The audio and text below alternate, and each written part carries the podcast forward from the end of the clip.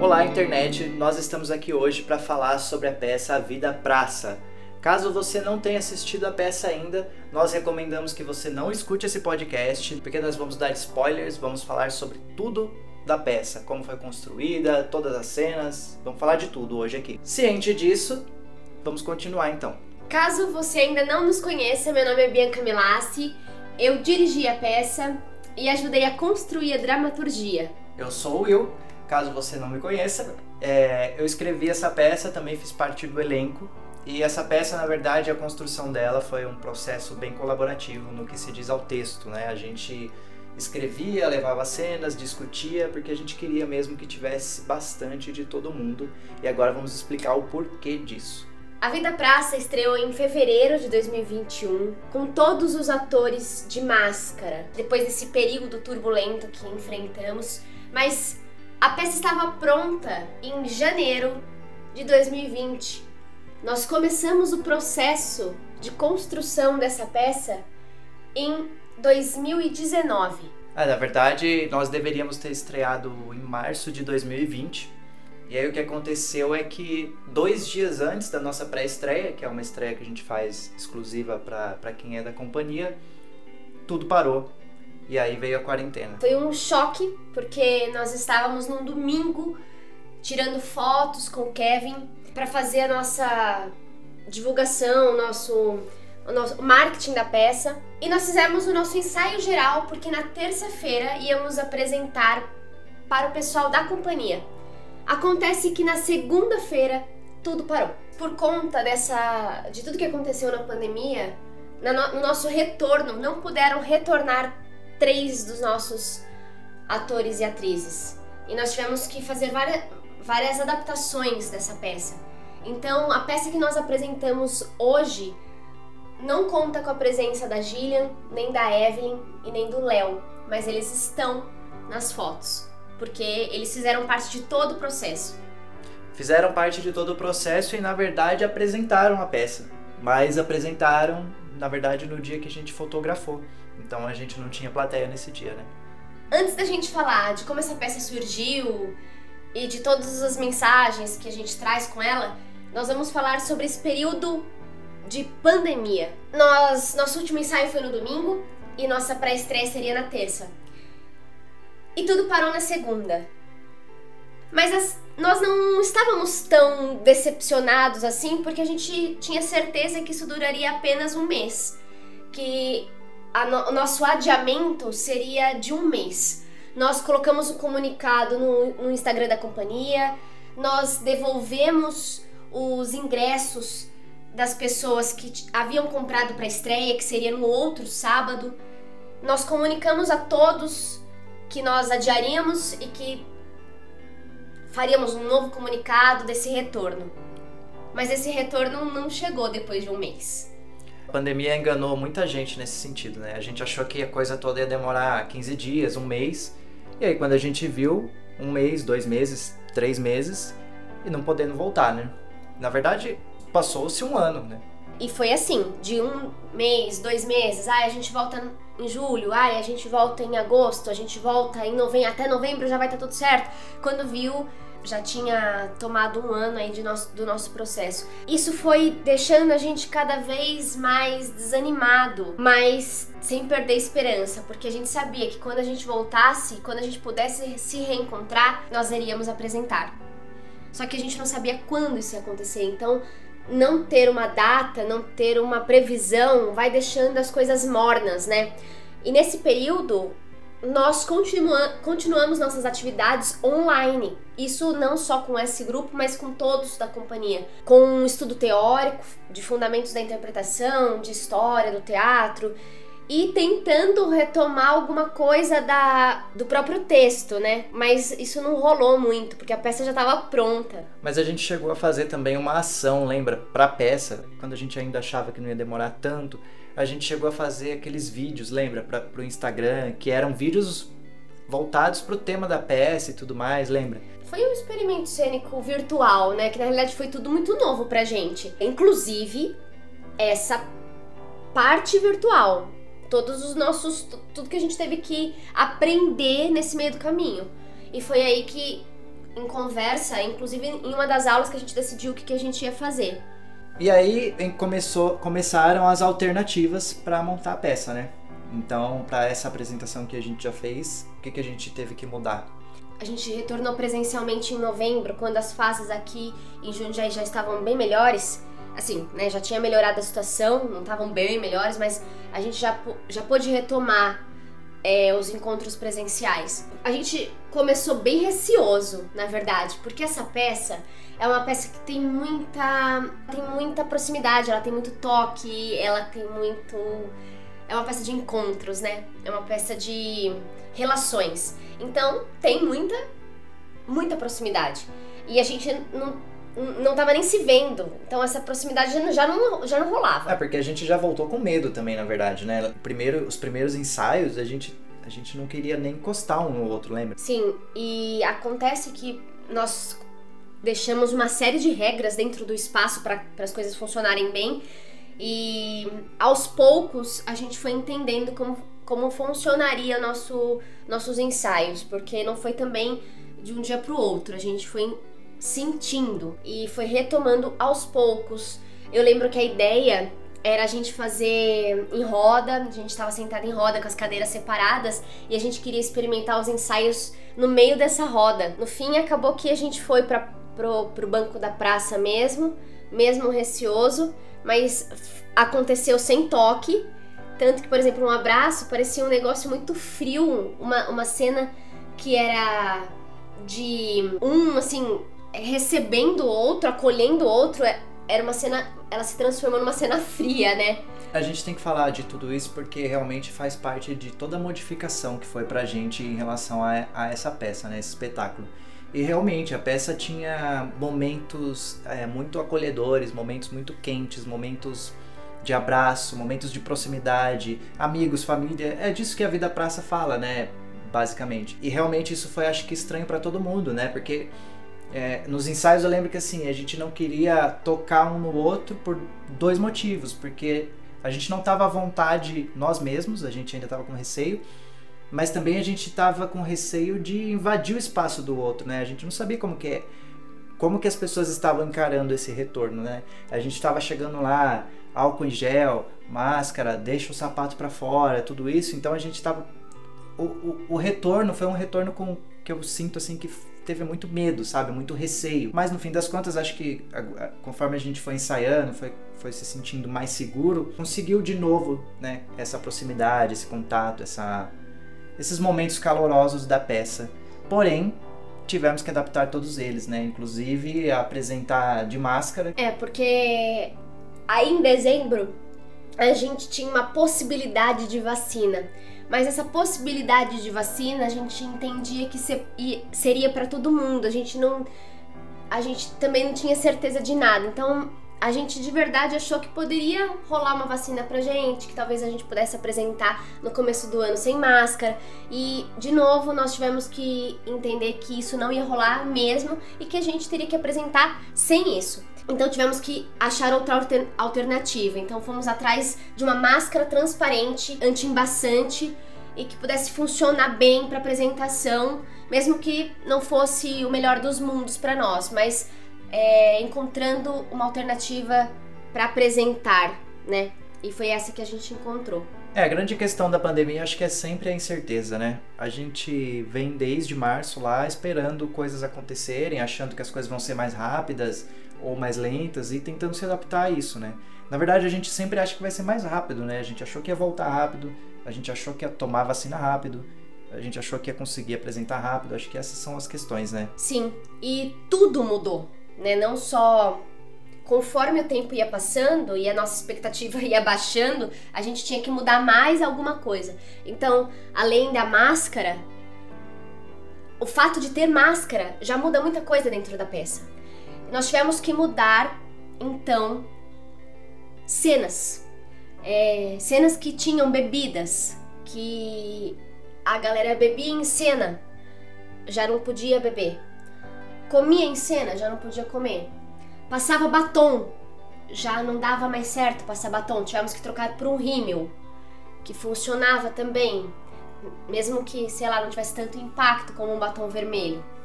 É, mas o principal foi o beijo. Na cena do, da balada, tem beijo. E os beijos aconteciam de verdade.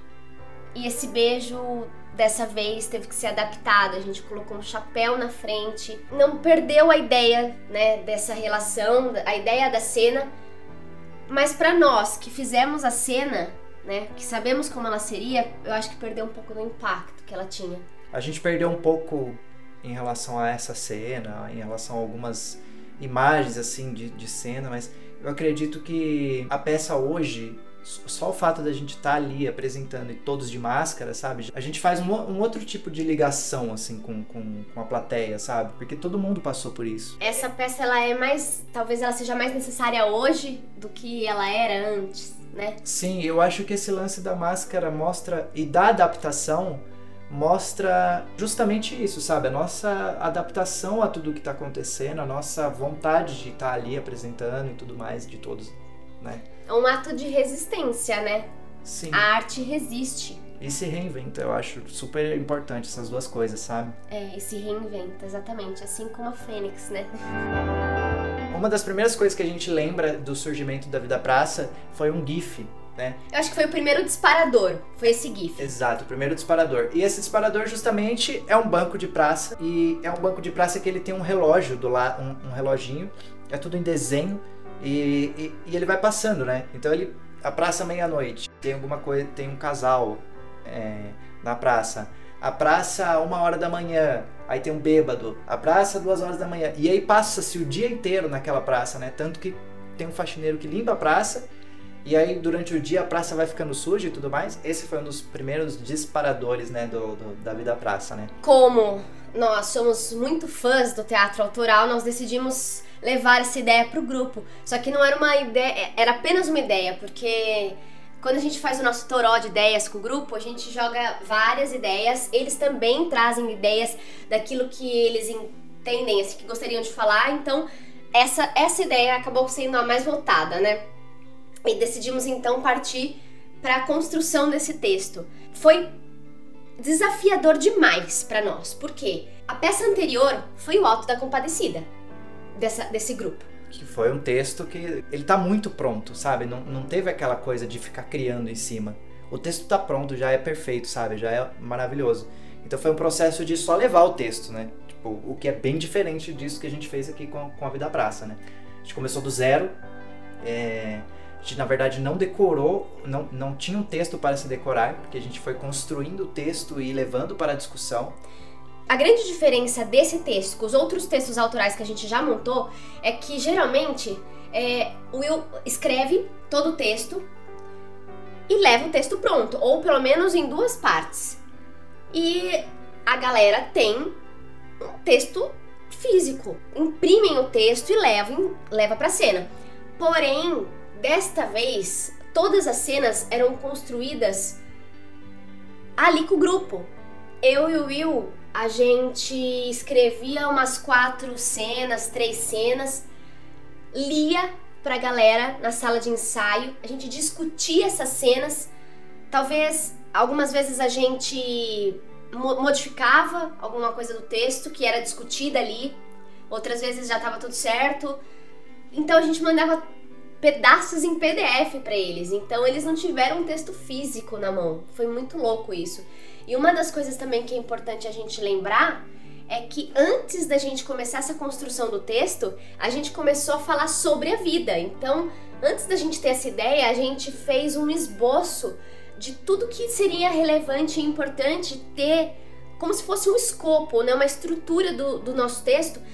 O que, que a gente gostaria de falar?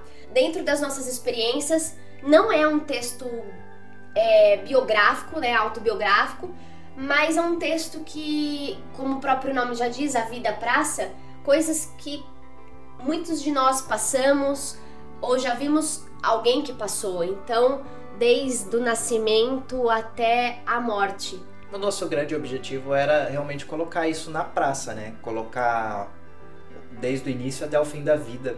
E aí realmente a, a importância de ter essa discussão com todo mundo era perceber se todas as pessoas passaram por experiências parecidas. Muita gente se conecta muito, né, com, com, a maioria das cenas. Aliás, uma das coisas que eu ouvi que eu achei mais legal, assim, de quem já assistiu essa peça, que que até agora foi só o pessoal da companhia, né? Foi, foi da, da Letícia, que ela falou que a peça, ao mesmo tempo que ela te dá um soco, uma, uma chacoalhada assim, todas as cenas têm algo familiar.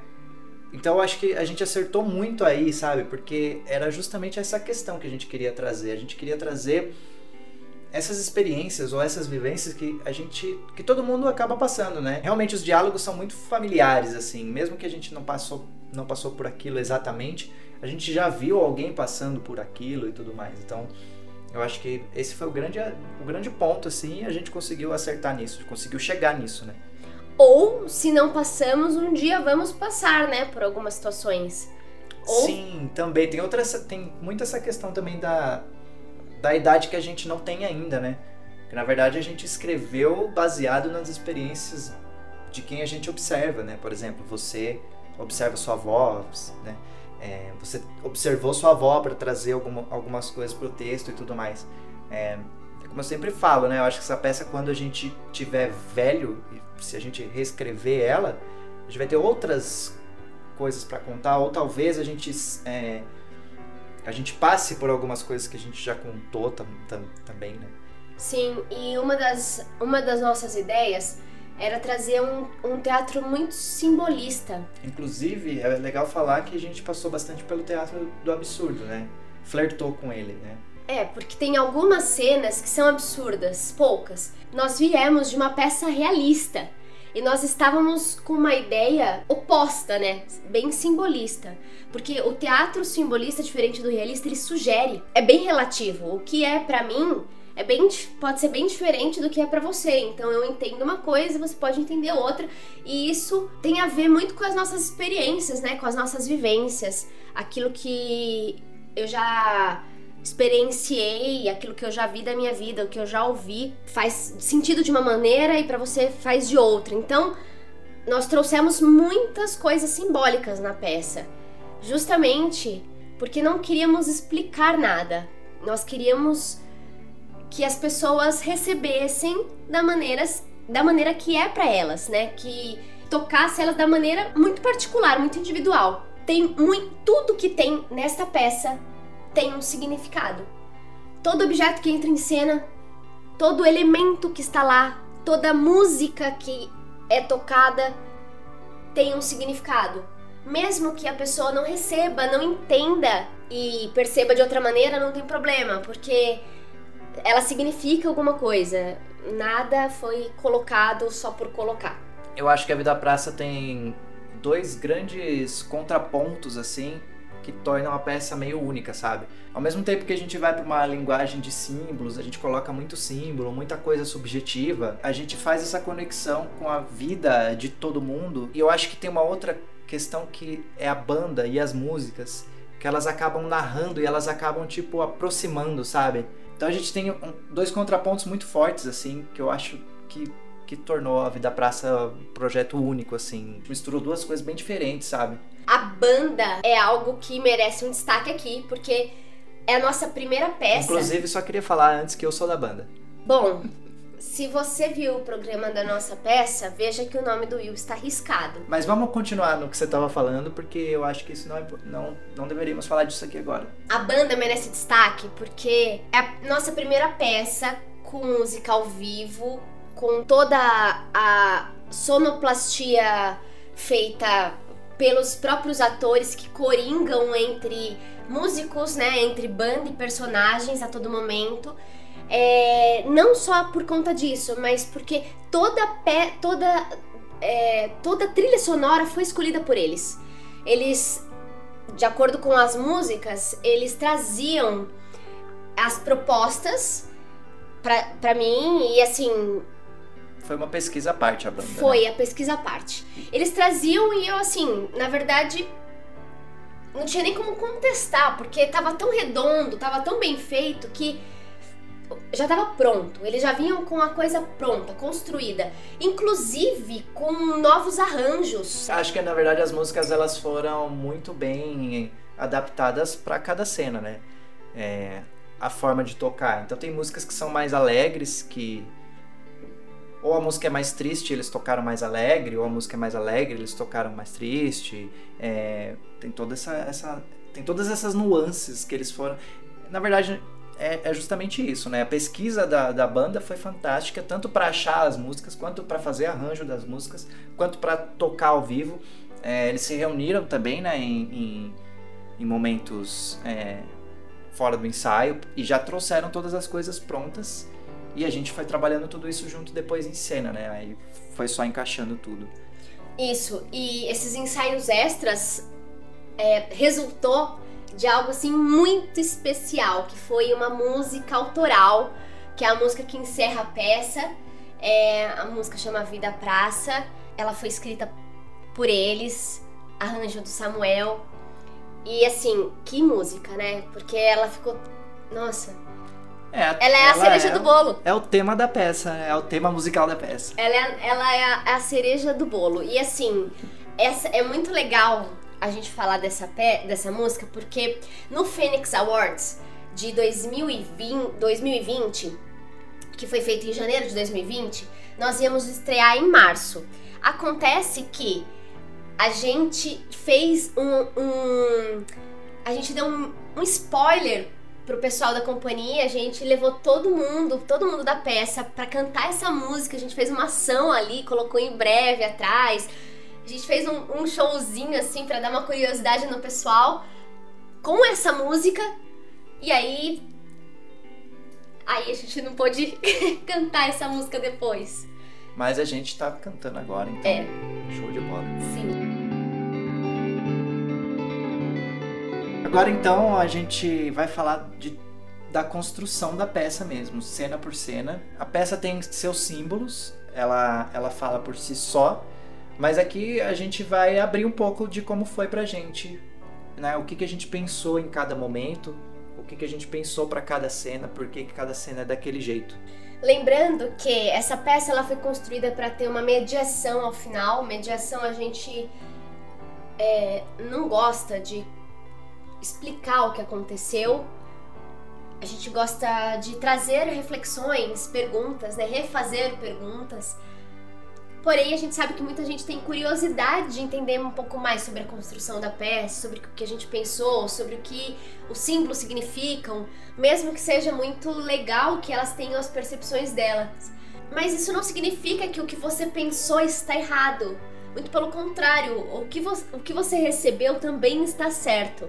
Isso que é importante deixar claro. O que nós vamos colocar agora é a nossa reflexão. A peça começa com os músicos entrando e a banda se chama Não Alimente os Músicos.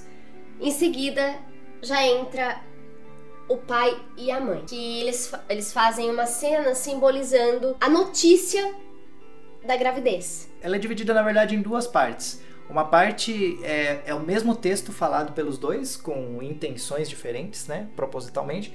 E uma segunda parte é eles falam tudo ao contrário do que eles estão fazendo, né? Então eles falam que está tudo sob controle, mas não tem nada sob controle, eles estão super nervosos com a, com a gravidez, eles estão desesperados. E isso é isso quando foi é, construído assim, foi para ser bem meio que pro absurdo mesmo assim, essa intenção. A segunda cena é a cena mais absurda de todas. É aqui, inclusive, a gente sempre fica na dúvida se as pessoas entenderam não ou não. Inclusive, a gente sempre pergunta no fim da peça, né? Já virou mania isso, né? Toda mediação a gente pergunta, gente, vamos falar dessa cena aqui, vocês entenderam, né? Já virou uma, uma piada interna, é, quase. É, mas na verdade, se não entendeu, não tem problema também. A gente não tem essa pretensão, né? É... Agora a gente vai explicar para vocês o que, que a gente pensou existe ali a Mari e o Fê fazendo carinho um no outro. De repente chega o Will com um cobertor que começa a dormir no banco. O Rico que começa a alimentar os pombos, a Ju que começa a limpar a praça e a Nicole que entra como palhaça brincando com todo mundo. Essa cena se repete três vezes. A primeira mais frenética, a segunda um pouco mais lenta, a terceira ela bem lenta e dorme. Todo mundo dorme tem uma canção de Ninar feita pelos músicos e de repente acorda rapidinho e frenético de novo até que todo mundo vai embora. Essa cena representa a rotina, a vida de um bebê. Então ali ele dorme, ele é alimentado, ele tem o carinho, ele brinca e ele tem sempre alguém limpando ele. então essa cena representa o próprio bebê. É a representação de todas as necessidades da criança, né? A comida, o carinho, o cobertor, dormir e tudo mais. E aí os músicos também falam, né? ninguém dorme, porque aí a praça, na verdade, a praça vira a rotina da criança, né? Que é isso, né? Repetição e ninguém dormir mesmo, né? Todo mundo fica exausto. E no primeiro cochilo que dá, já acorda de novo frenético. Sim. E aí a gente vai pro jardim de infância. Essa cena é a cena que eu mais gosto, particularmente. Vou falar aqui que é a minha preferida. Porque o jardim de infância tem umas reflexões muito legais. A primeira é quando é o contato das crianças com a tecnologia, né? que tem aquele lance da criança ficar quietinha. Fica quietinho aí com o seu tablet na mão, né? Que é uma puta assim, eu acho muito legal essa reflexão. E a segunda é aquela parte quando chega a escola ali que acaba com a graça das crianças. E aí a gente tem um hino e as crianças que estavam todas se divertindo, elas viram praticamente soldadinhos e vão embora. E depois elas voltam felizes da vida quando acabou a aula, quando toca o sinal da escola. E eu adoro essa cena, acho que é a minha cena preferida, assim, porque mostra muito mesmo como as crianças são colocadas na caixinha mesmo, sabe? Como é falado, né? É, como as crianças são podadas de todas as formas. Então, assim, é, pra mim é a cena que eu mais gosto. Eu tinha que falar dessa cena. É muito boa ela, eu acho maravilhosa. E durante é, tudo isso também a gente tem um primeiro encontro com a religião, né? Seria, que é o, o pregador, né? que eu também acho muito interessante que geralmente a criança a criança é curiosa e quando ela começa a indagar muito em, em, em relação à a, a fé assim às vezes se não tem uma um mentor espiritual assim um, um sei lá um padre um pastor um cara que que, que, tenha um conhecimento legal para para explicar para criança às vezes eu acho que esse primeiro contato com a religião é, ele acaba afastando a criança se a criança for muito curiosa, se a criança quiser entender muito, porque às vezes eles também não têm as respostas, e claro, naturalmente faz, faz sentido, porque tem toda aquela questão de que a gente tem que ter fé mesmo, tem muitos mistérios a fé e tudo mais, né? Mas eu acho que às vezes a, a criança, na inocência, é, ela acaba criando um incômodo muito grande e às vezes isso acaba afastando ela da, da religião. Então, assim, essa cena, essa cena para mim é é a minha preferida. Aconteceu com você, né? Aconteceu comigo, exatamente. Então, acho que até por isso, né? Eu me sinto muito representado, assim, por esse. Como eu sempre fui curioso, essa questão de, de. Eu fiz primeira comunhão e tudo mais, mas sempre teve essa questão, sabe? De tipo. Era sempre quem perguntava demais. E aí quem pergunta demais é quem não acredita ou quem não tem fé o suficiente, sei lá. Infelizmente é o que acontece. Nós vamos retomar essa ideia de espiritualidade um pouco mais pra frente, de uma maneira bem mais madura. Mas, falando agora ainda é, dessa cena, tem um momento em que eles falam que as crianças estão esperando os pais e cada pai que chega deixa uma coisa no banco que um uma toca de natação, uma faixa, né, de, sei lá, karatê, porque isso representa essa coisa da criança sempre estar fazendo alguma coisa, sempre estar tarefada, sempre tem que é, ter atividades extras, tem que ter habilidades, tem que desenvolver alguma coisa e não tem tempo para ser criança. É, os pais vão buscar a criança e percebem que elas estão saindo muito cedo, né? Então aí eles começam a encher a aula de atividades extracurriculares na escola. Aí a gente faz uma crítica a isso, né? De encher a cabeça da criança, né? E ao mesmo tempo também parece que é mais pra criança ficar ali na escola mesmo, porque o pai não tá com muito tempo, né? De, de conseguir buscar a criança, sei lá, né? Acho que essa aqui é a, é, são, são várias ideias que trazem essa mesma cena. E tem a questão da profissão e do dinheiro também. Que quando uma criança fala que quer ser desenhista, as outras ficam indignadas, porque desenhar não é trabalho, porque desenhar é legal e trabalhar não. Porque os adultos querem ganhar dinheiro. Tem é para não ser vagabundo. Pra não ser vagabundo. Tem que trabalhar para não ser vagabundo. Não, é para ganhar dinheiro. Não, aí fica aquela. E fica uma discussão. Então a ideia que eles têm, né, é que não é você trabalha em algo que não é legal, porque os pais sempre voltam cansados e bravos do trabalho. A cena avança e nós temos aí a pré-adolescência, naquela fase em que nós queremos brincar, mas também estamos amadurecendo. É um menino e uma menina, trocando figurinhas. Quando chega uma fi a figura de uma, de uma mulher e essa menina observa, né, admira essa mulher. E essa mulher já dá uma na menina. Abaixa essas pernas que menina não senta não senta assim. Uma menina tem que ser mocinha, não pode sentar desse jeito. Olha aqui, entrega um rímel, né, que era um batom antes. Entrega um espelho.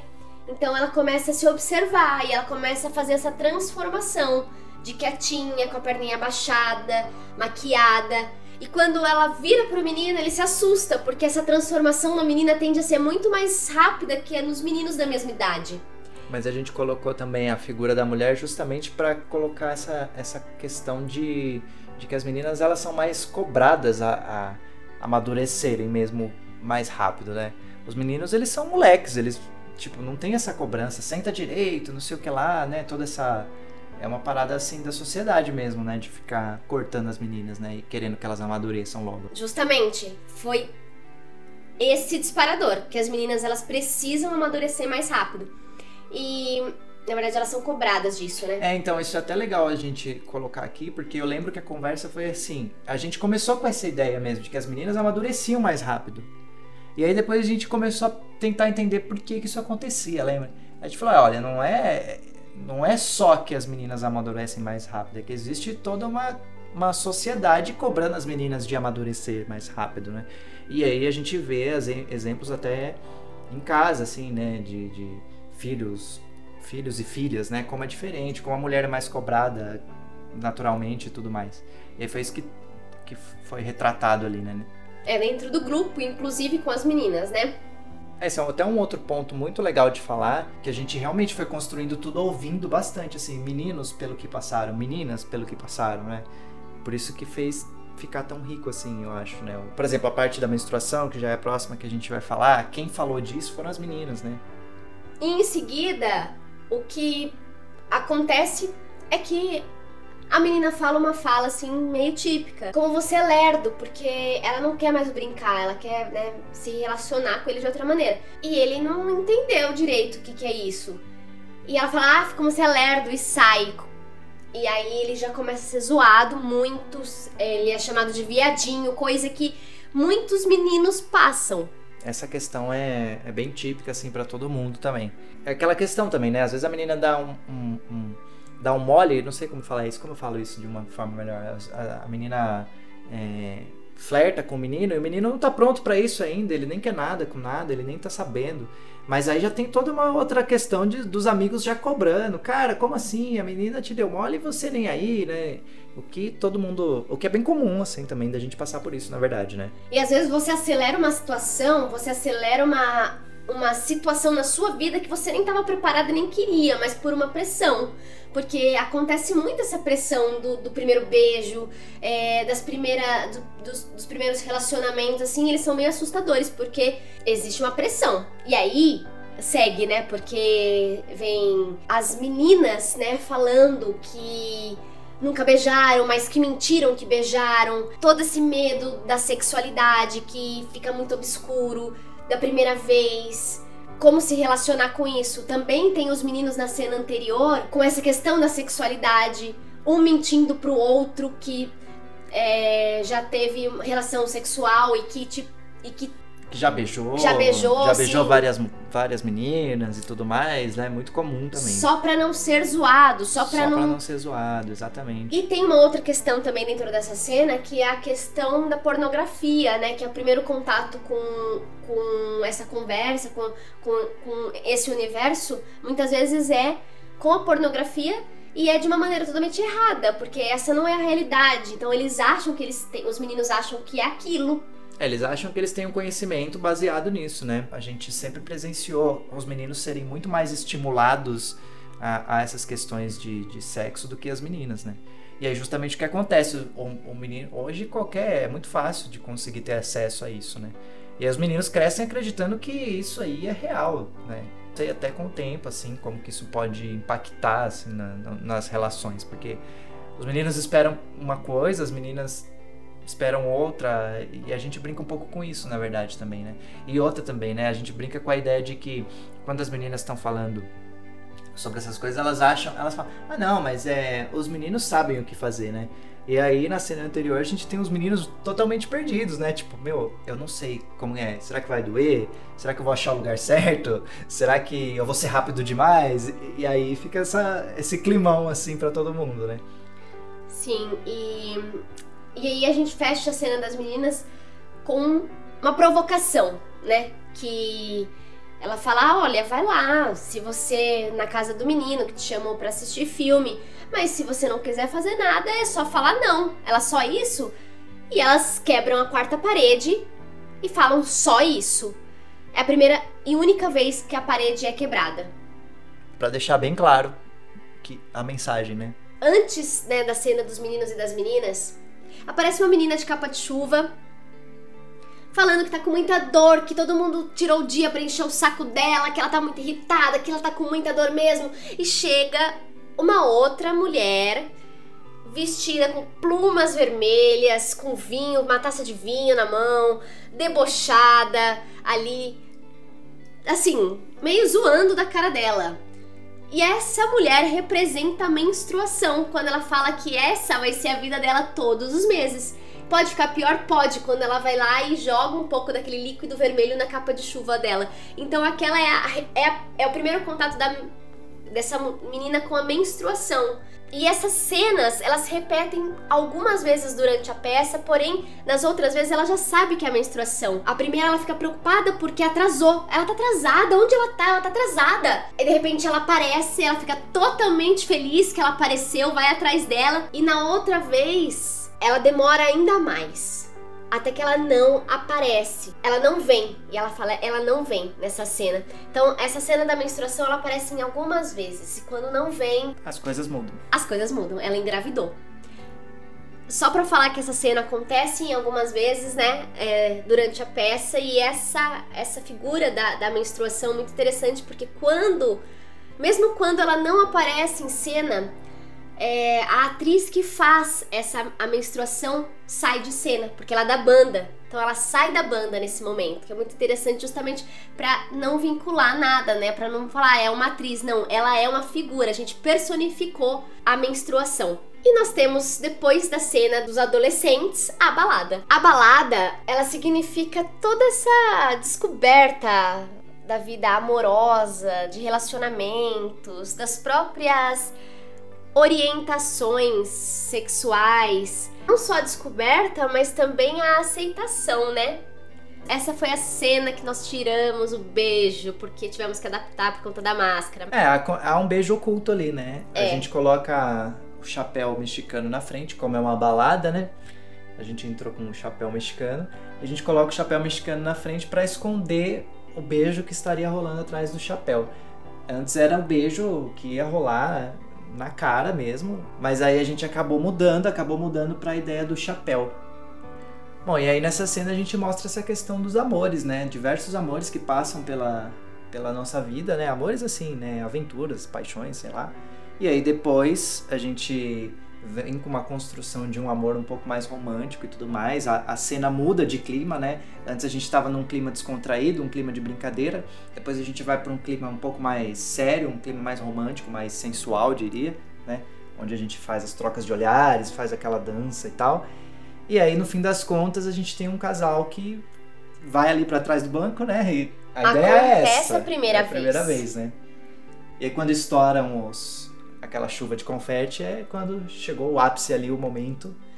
E aí todo mundo sente aquele alívio. E aí já é, exatamente, já entra a menstruação atrasada, né? Que aí a menina já sai de trás do banco. Cadê ela? Cadê ela? Meu Deus, cadê ela? Ela sempre vem, por que, que ela não tá aqui? Não sei o que, um desespero, né? É, coisas que eu acho que também, assim, muita gente já deve ter passado por isso, ou já viu alguém passar. E aí no fim a menstruação chega e aí, ai, nossa, você tá aqui. Aí muda, né, totalmente, né? A primeira vez que a menstruação aparece, ela odeia a menstruação, né? É a segunda vez, e essa vez, que, que é a vez do, do atraso, ela, meu Deus, vem cá, ela fica. Aí a menstruação que veio, foge dela, né? A personificação, né? Muito engraçado isso. É uma relação de amor e ódio com a menstruação, que todo mundo já passou na vida. Quer dizer, né? É, ou conhece alguém, como a gente fala. E aí depois a gente vem para aquela cena do trabalho e o tempo, né? Que é a cena, inclusive, que comprova que eu faço parte da banda, porque sou eu que estou no palco tocando o relógio do tempo, né? E aí o que, que a gente mostra nessa cena também? Aí, é uma, aí a gente começa a virar a chave, né, da adolescência para a fase adulta. Então o faxineiro ele vem e ele começa a tirar todas as coisas que seriam da infância, que ainda estão no banco. Então tem o cobertor ainda, tem ainda todas aquelas coisas que colocaram no banco, é, como você tinha falado, do, da touca de natação, a faixa de karatê, todas aquelas coisas que a gente chega um momento da vida que a gente fala, poxa, é, eu não vou fazer mais isso, eu não vou seguir isso, isso foi só um hobby de criança mesmo, de adolescência e tal. E aí o faxineiro vem limpando tudo aquilo e aí ele já começa a se mostrar meio sobrecarregado, né? Que ao mesmo tempo que ele tá limpando tudo, ele tá trabalhando, né? A gente vem com essa ideia de trabalho mesmo. E ele quer comer, ele quer dormir, e ele fica fazendo muitas coisas ao mesmo tempo. E aí ele tira um cochilo mas o tempo implacavelmente o acorda, né? Essa é a ideia, inclusive. E aí ele já, ah, meu Deus, tô atrasado, não sei o que, e sai correndo. É aquela luta que a gente vive de estudar e trabalhar, que todo mundo passa aquela correria, né? Eu acho que é exatamente, na verdade, esse momento de quando a gente começa a trabalhar, né? A gente ainda é adolescente, a gente, mas aí a gente começa a, sentir o peso da responsabilidade, né? E aí a próxima cena já dialoga com isso, porque mostra assim os adolescentes sobrecarregados, né, com, com as cobranças do, dos pais e tal, e a gente vai falando disso, cara, você tem que trabalhar, você tem que estudar, você tem que ganhar dinheiro, você tem que arrumar tempo para fazer o que você gosta, você e aí, cara, você tem que fazer tudo isso, e é uma época doida, assim, pra gente, né, é natural, né, não, também não, não é, assim, uma coisa para ficar se romantizando, lamentando, mas é uma coisa muito maluca mesmo, né, que hoje a gente já passou por isso e olha e fala, cara, que doideira foi aquilo, né, eu acho que todo mundo tem também essa esse momento assim. Antes dessa cena com os pais, acontece a cena do bêbado. A cena de um menino que está sendo influenciado negativamente por um, dois outros meninos, mas ele está sendo influenciado porque ele quer fazer parte daquele grupo. Então ele faz coisas que ele não gostaria porque ele quer fazer parte daquele grupo. Então ele fica bêbado, ele, ele ali picha a praça e ele faz justamente para fazer parte, mas não tanto por vontade própria. Faz muita ligação também justamente com essa questão da adolescência, né? Que a gente quer muito fazer parte das, dos grupos, fazer parte das coisas e a gente está descobrindo essas coisas também, né? Inclusive o álcool acho que é uma delas, né? Que vem meio que nessa etapa da vida, assim. Isso, e a cena seguinte já é o pai e a mãe super nervosos porque não tem diálogo com o filho e ele tá passando por muitas transformações. Então encontra uma. encontra um sutiã, encontra uma.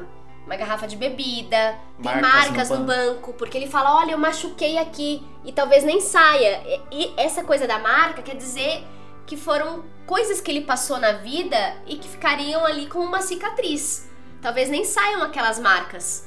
E isso é uma coisa que talvez nem. Nossa, quase. Acho que poucas pessoas vão pegar, né? Mas a gente fala sobre isso.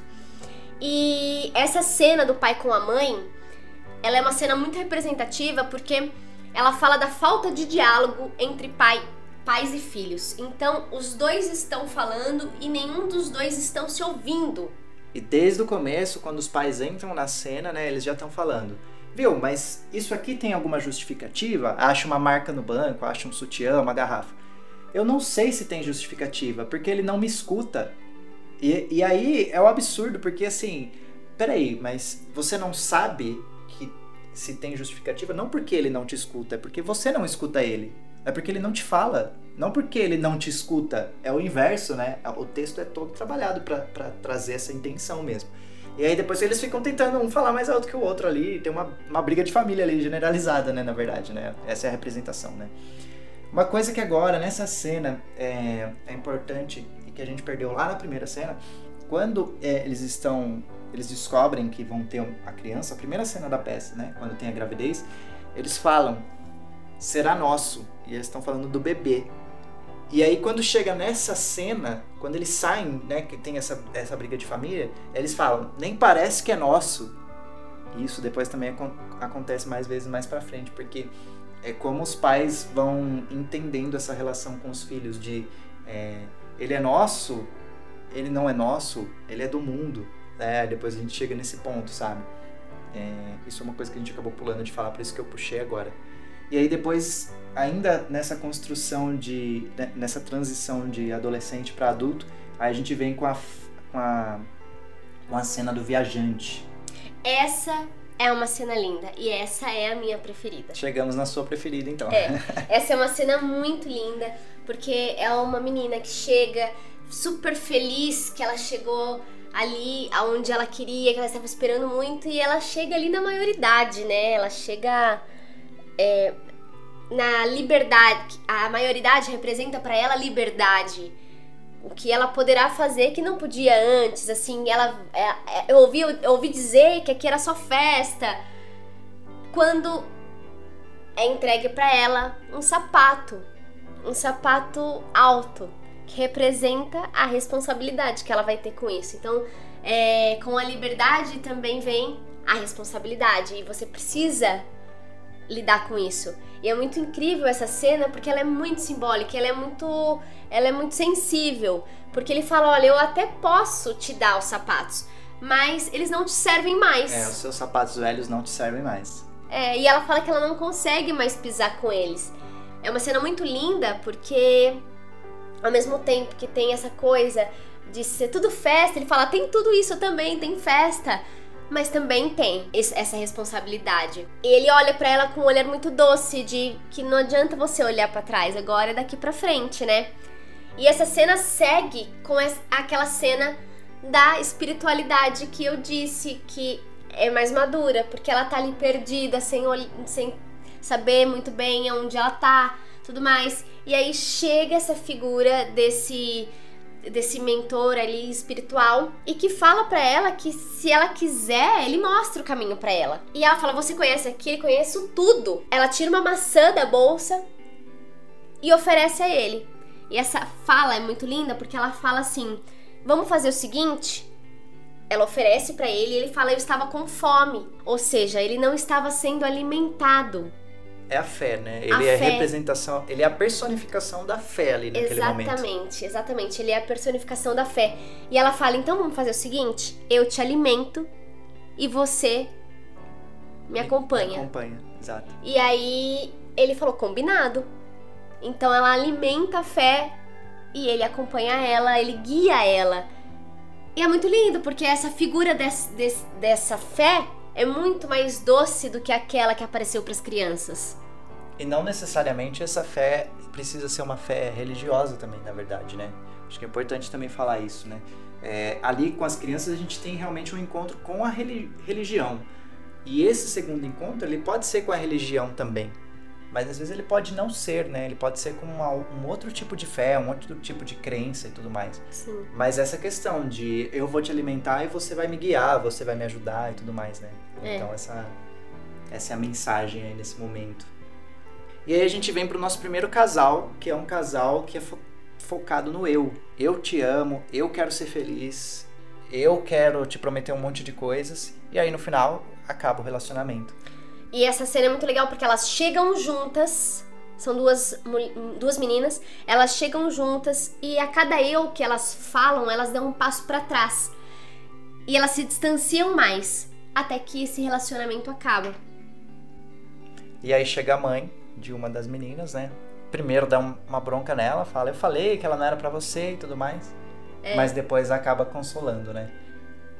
E aí consola e depois vem o pai. E aí a gente tem um terceiro momento aí de é, em relação aos pais, que é quando ele eles falam que ela tá longe.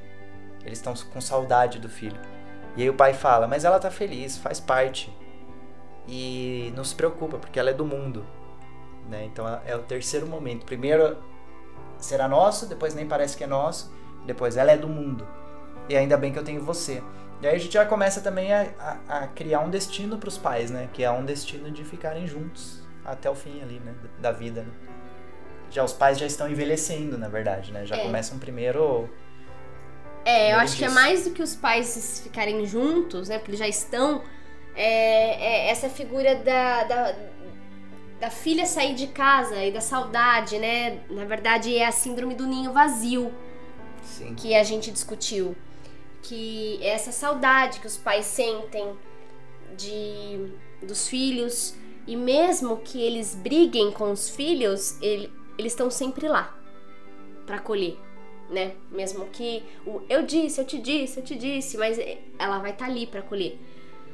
Eu acho que mostra um amadurecimento aí também, né? Tanto da, do adolescente, né? Que é o que tá virando adulto, quanto dos pais que também já entenderam melhor como é lidar com os filhos, né? Eu acho que são dois amadurecimentos juntos ali sendo mostrados em cena, sabe? Sim. E a cena, é, ela segue com, os, com um monte de, de gente entrando em cena, um monte de amigos com bebidas na mão. Pra, é, é como se fosse uma reunião, né? Uma, uma festa na praça. Essa cena também é muito legal. Essa cena tem a minha música favorita da peça. Fora a música da peça mesmo, A Vida Praça. Os diálogos se repetem. Então a cena começa com muita gente, de repente sai uma pessoa e ah, vamos repetir essa festa daqui seis meses, vamos repetir daqui tanto tempo. E a, essas as reuniões acabam sendo cada vez é, marcadas para mais tempo, né? E o ciclo de amigos, o círculo de amigos se reduz conforme o tempo passa. Então, quando a gente era adolescente, a gente tinha ali muitos amigos nas nossas reuniões. Hoje, quanto mais você envelhece, ficam poucos, mas mais bons, né? poucos e bons, né? Que é, é, é isso que representa. E ele não fica sozinho. Ele tem poucos, mas ele tem aqueles bons amigos. Essa cena eu acho que também ela representa muito assim a durabilidade da, da amizade, assim, né? Porque a gente vai fazendo outros amigos conforme o tempo passa. Mas é aquilo, quando a gente tem uma roda ali de amigos que, sei lá, são 10. E aí de repente um começa a não ir mais, e, e, é isso que vai mostrando, né? Aí o outro muda, aí o outro vai trabalhar longe, aí, sei lá, vai acontecendo um monte de coisa, a vida vai acaba afastando, né? É, e aí no fim vão sobrando cada vez menos desses amigos de longa data, assim, né? O que também não quer dizer que esses outros amigos não sejam amigos também. Sim. Mas estão longe, estão longe, mas estão no coração, né? Essa coisa da amizade, ela, ela tem muito mais a ver com a qualidade, né, do que com a quantidade e que não necessariamente representa a pessoa estar fisicamente presente, né? Mas a gente sabe que estão de coração, estão, estão ali pensando, se preocupando sempre com a gente. E no final, ele está ali refletindo com essa música, né? Essa música do a lista a lista do Oswaldo Montenegro. Sim. E aí a próxima cena é o casal do você, né? Que aí é o casal que um tá mais focado no outro ao invés de estar tá focado no eu mesmo. E a grande diferença entre esses dois casais, e é o que a gente mostra, é o que a gente acredita que funcione mesmo para a vida, né? A pessoa tá preocupada com a felicidade da outra pessoa, né? Não só com a dela. E aí é um casal que dá certo. É ao contrário, né? Os dois estão longe e eles vão a cada você que vai dizendo, vai dando um passo até que eles se juntam e ficam juntos, né? Eles ficam realmente juntos, né? Que eles falam. Eles falam muito de plural, né? O é. outro é muito eu, eu, eu. Eu não lembro agora se todas as falas assim são você, mas é eu quero te fazer feliz. Eu quero, é, muito, é sempre voltado pro outro, né? Não para si mesmo. E na nossa discussão, falamos sobre aquela aquela reflexão de que quando você quer fazer o outro feliz, você é feliz. Porque se, se o outro também tem o objetivo de te fazer feliz, os dois são felizes. Agora, se você quer apenas ser feliz, você não faz o outro feliz, porque o seu objetivo é ser feliz. E você também acaba colocando isso nas costas da pessoa, né? É. Tipo assim, você eu dependo de você para ser feliz, sabe? É você que me faz feliz. É uma coisa meio Sim. E é essa reflexão que gera essas duas cenas dos casais, um se separando e o outro se aproximando. E aí esses dois casais saem da praça já sendo expulsados pela menina que tá com a gravidez. Tá, tá com e, a gravidez, tá é, certo. Tá com a gravidez. é, na verdade tá com a menstruação atrasada, totalmente desesperada, porque a menstruação não chega. Só que ela nunca, ela nunca fala o nome menstruação, ela pergunta por ela. Ela não vem, mas ela nunca se atrasou tanto, ela nunca se atrasou tanto. E ela está falando da menstruação. Até que Nesse momento, chega uma moça, que é a trocadora.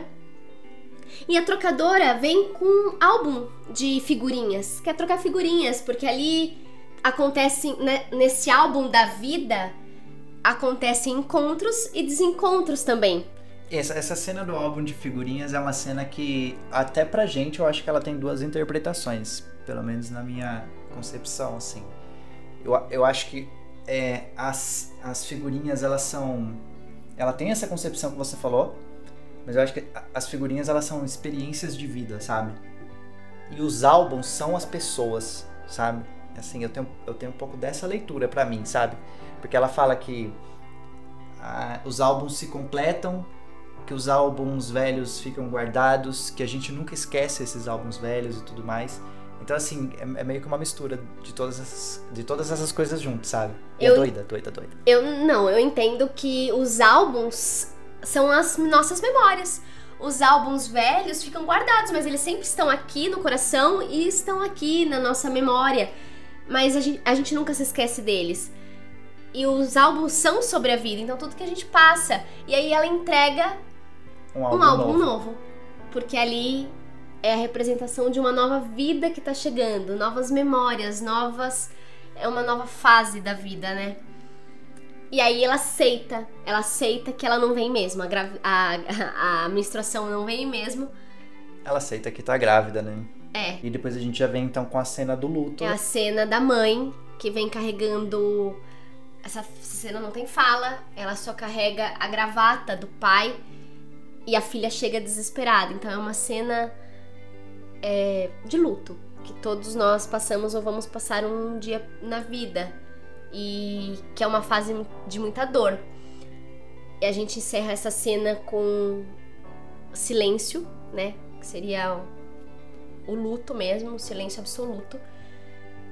E a cena segue em seguida com o faxineiro, aquele mesmo faxineiro que antes era novinho e tava louco, louco, louco. Limpando a praça. Limpando a praça, agora ele já é velho. E ele tá ali observando aquela praça, ouvindo a música. E ele faz um. Ele faz um. Ele traz um poema ali, né? Um, eu acho que é uma letra de uma música, na verdade. O Samuel que trouxe, né? Sim. Que é uma reflexão. E é muito bonita, porque ele fala que o tempo, quando se vê, já são 10 horas, quando se vê, já é Natal, já passou 5 anos, já passou 50 anos. Quando se vê, você já perdeu o amor da sua vida e não há tempo para olhar para trás. Então, mas se fosse dada uma, uma chance, né, você teria feito outras coisas. É uma reflexão. E esse velho ali tá contemplando a, a praça. Quando chega um monte de gente, um monte de gente. Os jovens. É, os jovens falando muito alto, brigando, discutindo, é, a banda discutindo, alguns um, um, outro grupo de amigos discutindo também muito alto, muito alto. E uma dessas pessoas senta para conversar com esse velhinho. E a reflexão dessa cena é justamente que ele não escuta mais essas essas não importa mais essas brigas.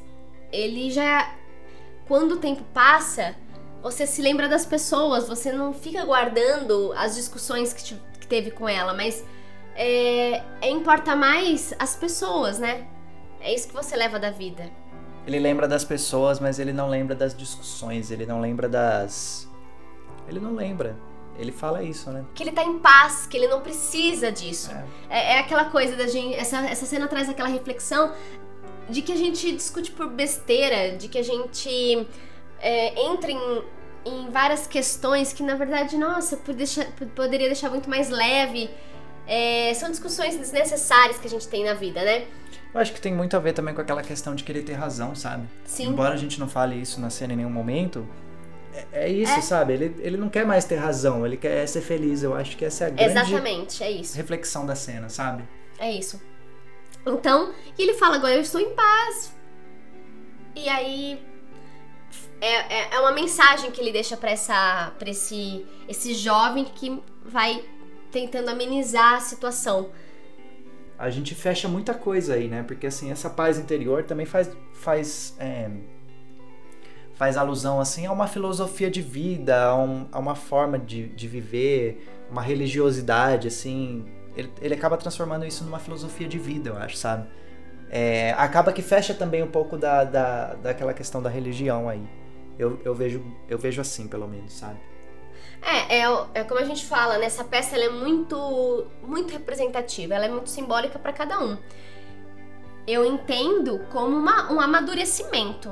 Um amadurecimento, uma sabedoria. Então, esse idoso, ele tem uma sabedoria que os jovens não têm. Então, ele, ele passa aquilo que é realmente importante. O resto é desnecessário. Sabe aquela a, a, velha, a velha frase do Pequeno Príncipe? O essencial é invisível aos olhos? Exatamente isso, porque o essencial a gente não vê, é, a gente só vê aquilo que a gente quer ver, né? Então, essa cena é muito linda também por conta disso. E a gente fecha a peça. Não fecha, né? A última cena, exatamente, é, é a mãe que, que sofreu o luto. E essa mulher que está grávida se encontrando e mostrando que na vida tudo é um ciclo. É, elas têm essa reflexão, né? De que uma tá, uma tá esperando alguém que nunca vai vir e a outra tá esperando alguém que tá para vir, né? E elas falam, eu, eu, eu vi ele pela última vez e a grávida fala, eu quero ver ela pela primeira vez, né? É. Elas fazem uma ligação, assim, de... Entre, entre o ciclo da vida mesmo, né? Sim. E aí a gente encerra a peça. E aí a gente encerra a peça com a música A Vida, a Vida Praça, Praça, que é perfeita, foi feita para peça. É... E aí nessa cena a gente traz cada um do elenco, fora a banda, né, que tá tocando, traz um objeto pessoal para a cena. E aí a gente tem uma, uma reflexão ali em cena e todo mundo canta a música junto, encerrando, né? E e é aí que eu acho que é aquilo que eu, tava, que eu falei lá no começo, do, do ponto de. dos inversos da peça, assim. Porque num momento a gente está com uma coisa super simbólica, super é, simbolista, e aí depois no final a gente vem com uma coisa muito realista, até assim, porque a gente traz pra cena é, coisas nossas, experiências nossas da nossa vida. Né? É, cada um trouxe um objeto que marcou algum momento muito importante da vida.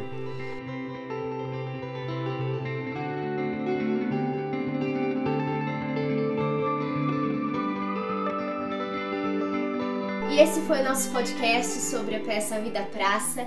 Lembrando que toda essa reflexão que a gente trouxe para vocês, ela é apenas foram apenas os nossos disparadores, foram apenas as nossas reflexões, o que nós pensamos, o que nós vivemos, o que nós decidimos colocar. Mas a maneira que chegou para você tá certo também. De repente, não veio exatamente como nós falamos, mas tem alguma coisa que faz sentido para vocês e isso é importante também.